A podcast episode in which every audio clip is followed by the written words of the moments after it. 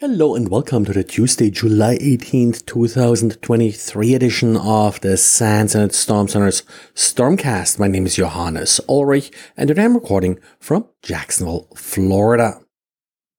Well, today we got a couple of different vulnerabilities uh, to report about that are already being exploited. Uh, let's start with Zimbra. Zimbra, the collaboration suite, uh, published a blog post that in version 8815 there is a cross-site scripting vulnerability that is actively being exploited. Apparently, some attacks against systems in the Ukraine uh, used uh, this particular uh, vulnerability. However, there is no simple patch.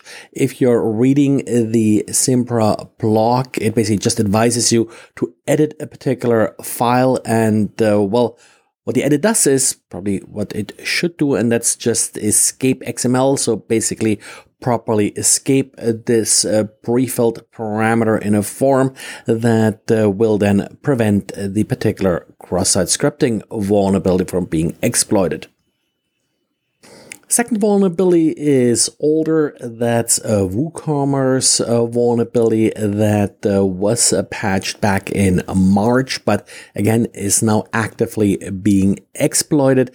WooCommerce is a payment plugin that uh, works with uh, WordPress, so somewhat po- popular to create uh, these the second vulnerability is a little bit an older vulnerability, CVE 2023-28121. It's a vulnerability in WooCommerce. WooCommerce is a WordPress plugin that's uh, frequently used to sort of build online stores on top of WordPress.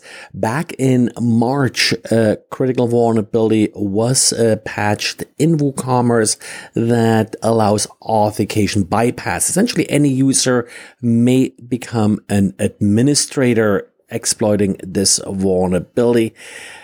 Beginning of uh, July, RCE Security published some details about how to exploit this vulnerability. Looks like attackers were listening and now are exploiting uh, this particular problem. It's actually one of those real simple ones where you set a specific header essentially to become administrator. So really easy uh, to exploit once you know how to do it.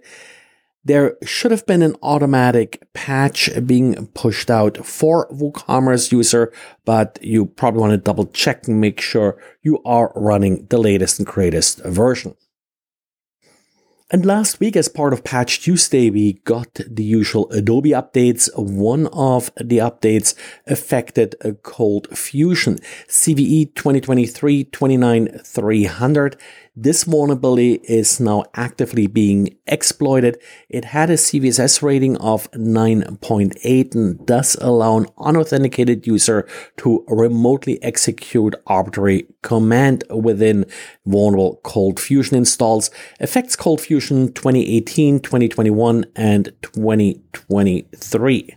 I'll link to an article by Bleeping Computer that has a few more uh, details. Uh, for example, Adobe recommends uh, that admins use the lockdown Cold Fusion installations that will actually prevent uh, this particular vulnerability from directly being exploited. However, well, there was a second vulnerability that allows a bypass of the lockdown mode. And recent attacks against uh, Microsoft's Outlook 365, of course, have yet again brought sort of cloud security into the headlines. CISA, the cybersecurity infrastructure security agency, is responding with a brief fact sheet listing some of the free tools that CISA offers in order to assess your cloud environment's security. So definitely something to look at. Uh, some of you may already be familiar with uh, some of these uh, tools, of course. And talking about cloud security, Jump Cloud today admitted that they were the victim of a compromise. Jump Cloud is uh, critical insofar that it does offer identity management for other companies. So Jump Cloud being compromised means uh, that its customers may have uh, been compromised as well. According to Jump Cloud, only a small number of very specific and targeted customers were targeted in this compromise. Well, and that's it for today. Thanks again for listening and talk to you again tomorrow.